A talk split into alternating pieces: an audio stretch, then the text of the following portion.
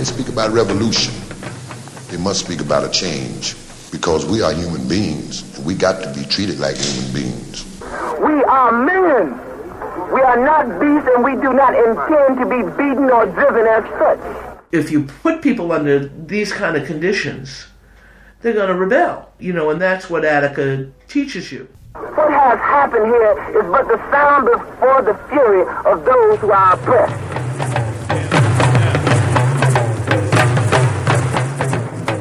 This September marks the 30th anniversary of the historic Attica State Prison Rebellion and Massacre.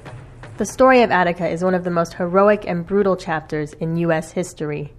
After a five day occupation, 43 people were killed, 150 were shot, and 1,289 tortured. As one of the slogans of that time put it, Attica is all of us.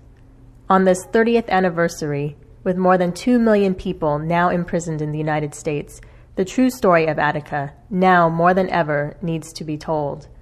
On this program, you will hear the voices of prisoners, including L.D. Barkley, a prison leader who proclaimed the Attica Manifesto to the world and was killed during the massacre.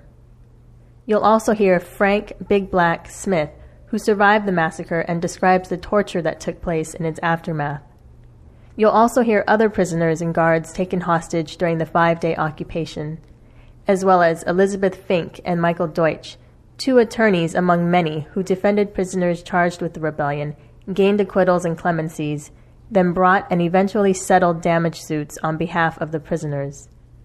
Like all mass rebellions, the Attica Rebellion was preceded by a long chain of abuses years of petition and protest to improve conditions, years of false promises of reform by the prison administration.